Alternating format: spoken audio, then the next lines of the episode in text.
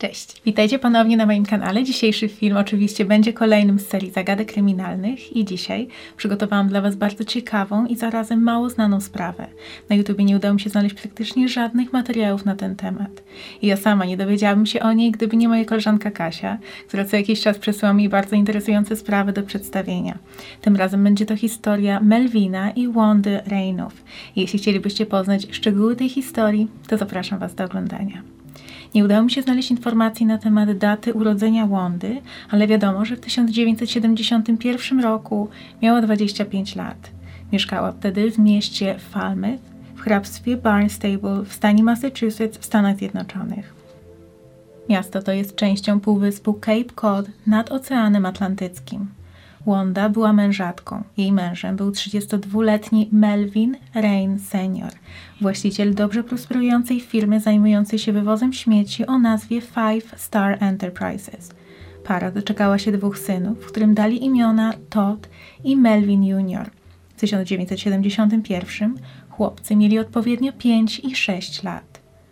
dwunastego marca siedemdziesiątego pierwszego zaczął się jak każdy inny dzień, chociaż tym razem Wanda miała w planach odwiedziny u swojej kuzynki, która mieszkała w mieście Wareham w Massachusetts, które od East Falmouth dzieliło czterdzieści kilometrów. dwudziestopięciolatka miała pojechać autobusem. Na przystanek podwiózł ją mąż i zdaniem Melvina był to ostatni raz, kiedy widział żonę.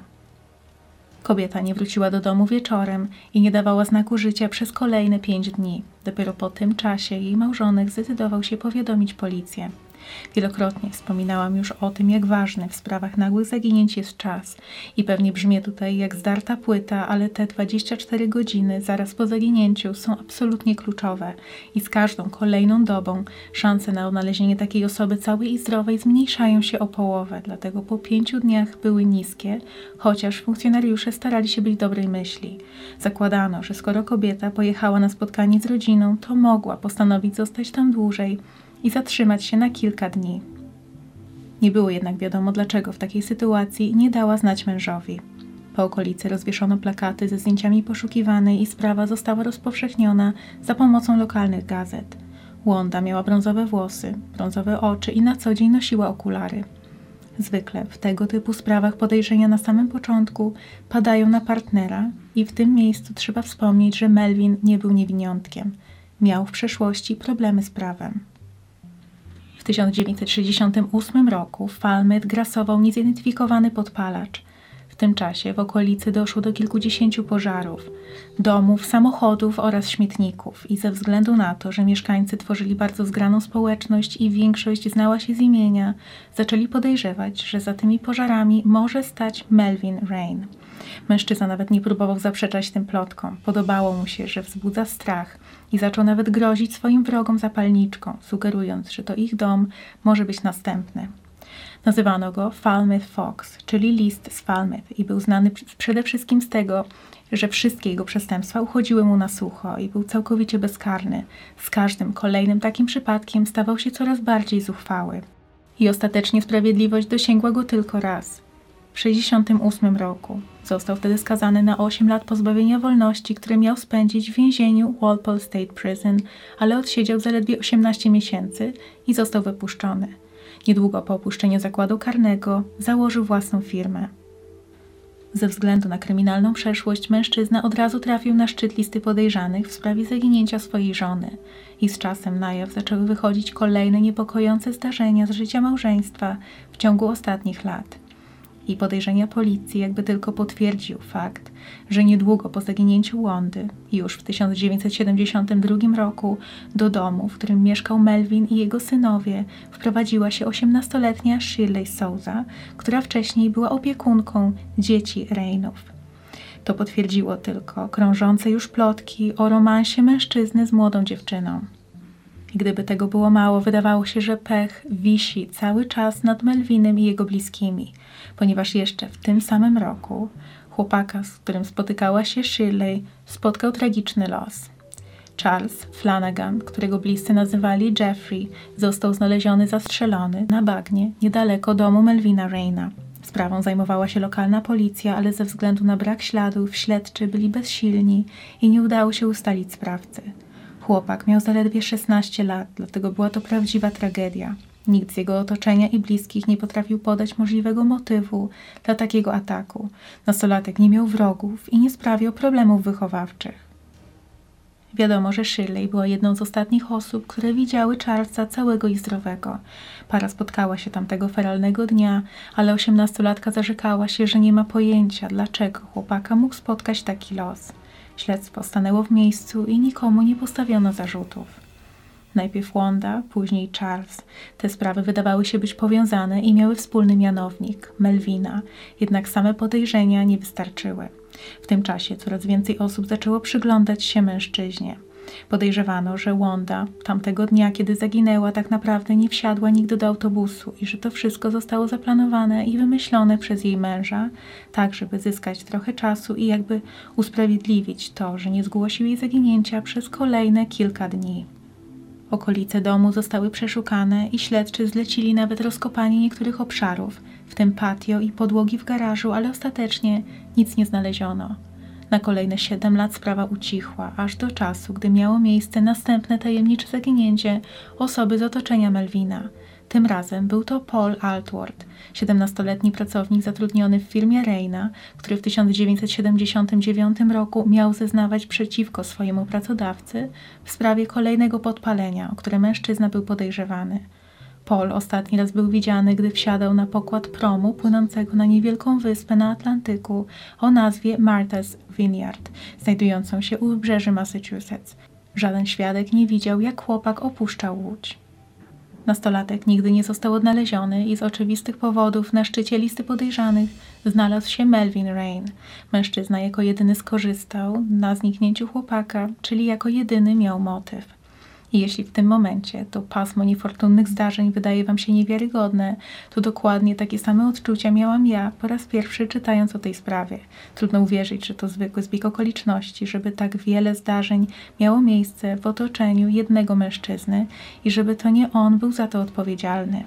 A to nawet nie był koniec tych podejrzanych zdarzeń. Jeszcze w tym samym roku, czyli w tysiąc dziewięćset siedemdziesiątym dziewiątym, doszło do kolejnego incydentu.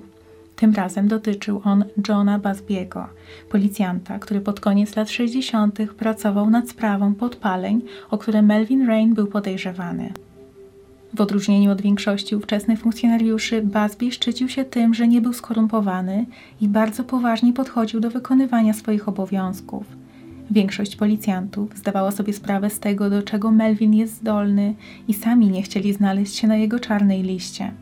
Do ataku na Busby'ego doszło zaledwie dwa tygodnie przed tym, jak funkcjonariusz miał zeznawać przeciwko bratu Melvina, który także był przestępcą, w sprawie dotyczącej próby przejechania go na ulicy w ramach zemsty.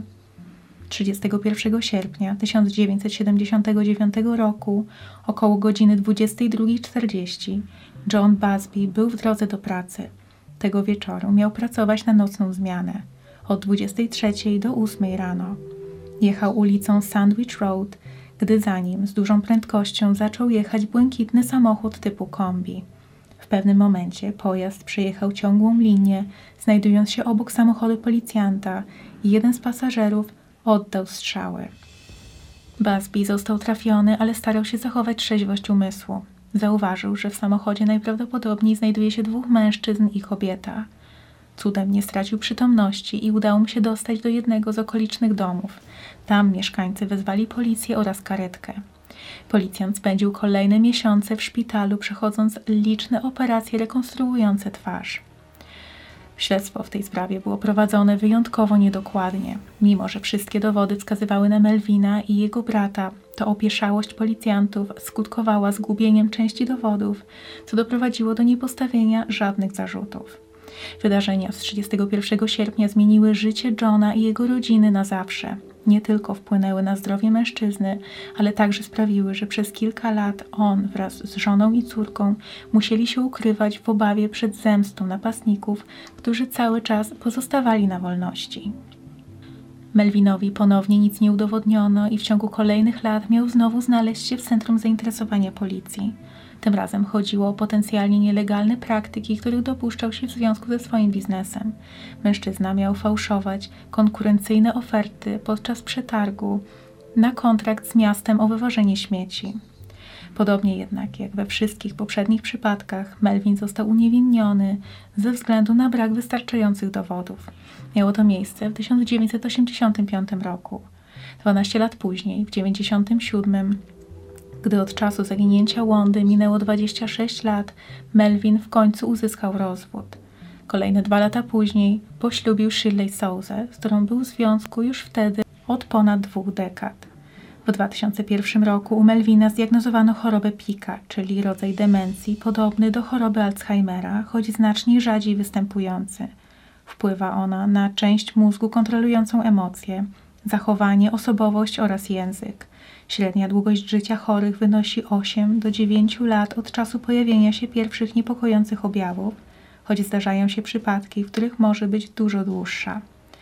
W przypadku Melvina diagnoza nastąpiła, gdy trafił do szpitala po tym, jak groził kobiecie na parkingu przed sklepem spożywczym. Placówka, w której zauważono symptomy, nazywała się Taunton State Hospital i znajduje się przy Hodges Avenue w mieście Taunton w Massachusetts. Po wykryciu choroby Shirley zajęła się prowadzeniem firmy męża. Jeszcze w tym samym roku mężczyzna postanowił wydziedziczyć swoich synów i cały majątek przepisać żonie. Zapoczątkowało to wieloletni konflikt rodzinny między Shirley a jej pasierbami. Zdaniem Todda i Melvina Juniora ich ojciec nie był w pełni sił umysłowych ze względu na postępującą chorobę, żeby móc podjąć tak ważną decyzję. Mężczyźni postanowili rozpocząć wtedy walkę sądową. Rok później, w dwa tysiące drugim roku, powoli na jaw zaczęły wychodzić także kolejne fakty na temat przestępstw, o które Melvin był oskarżany dekady wcześniej. Ze względu na wydziedziczenie i gorycz jego synowie postanowili powiedzieć policji wszystko, co wiedzieli na temat tych wydarzeń, przede wszystkim ataku na Johna Busbiego w tysiąc dziewięćset siedemdziesiątym dziewiątym roku. Powiedzieli, że ich ojciec dokonał tego razem ze swoim bratem Johnem Rainem.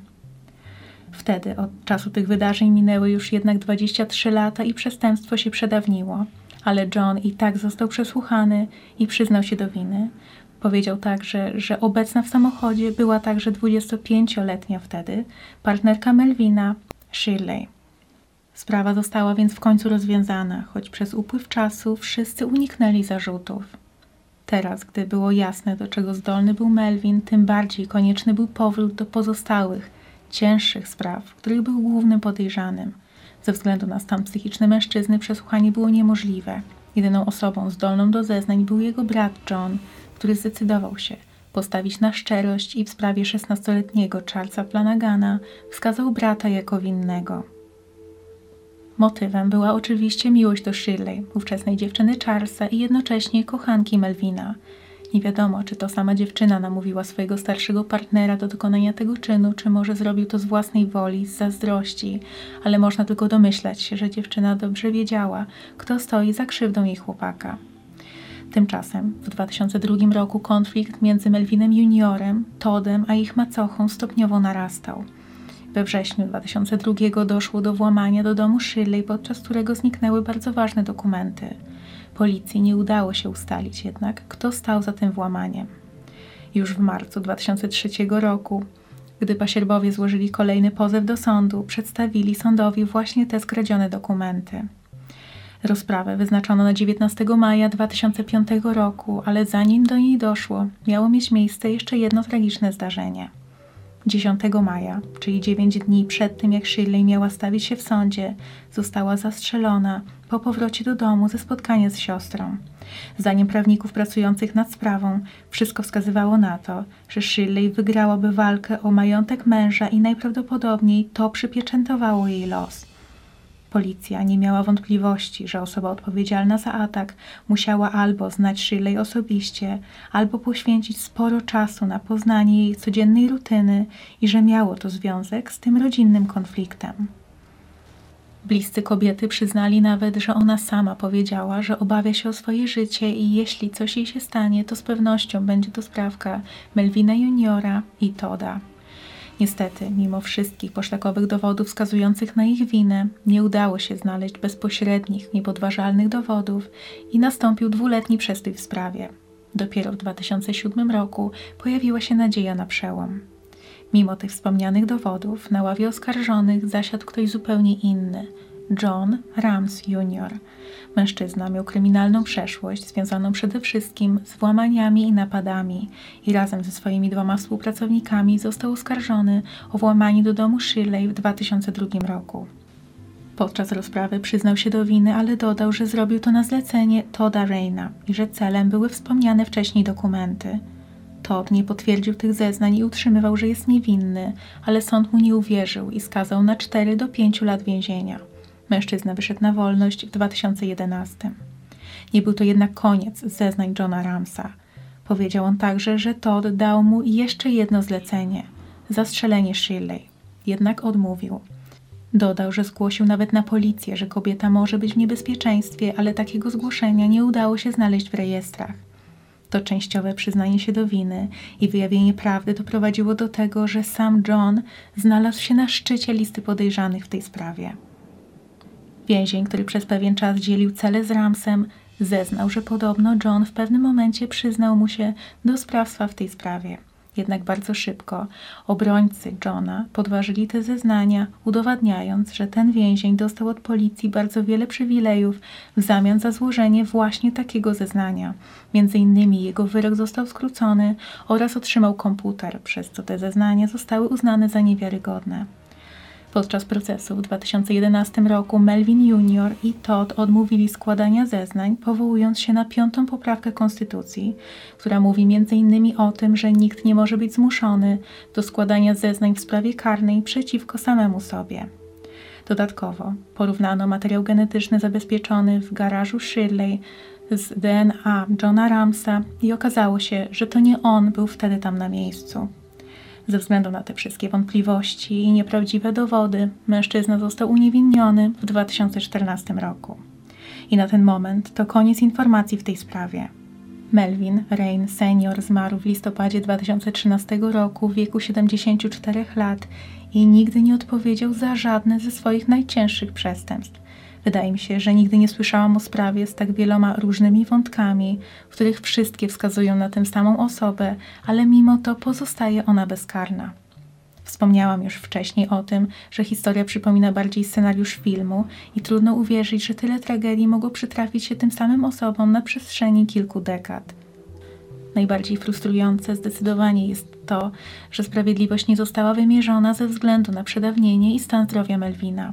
Oficjalnie sprawa Wandy pozostaje nierozwiązana, jednak biorąc pod uwagę historię zachowania jej męża, myślę, że z dużą dozą pewności można stwierdzić, że to on miał z tym coś wspólnego. Dajcie mi proszę znać, co wy o tym sądzicie, czy może słyszeliście o tej sprawie już wcześniej lub macie jakieś dodatkowe informacje. Albo jeśli macie propozycje, o jakich innych sprawach mogłabym powiedzieć w kolejnych odcinkach z tej serii.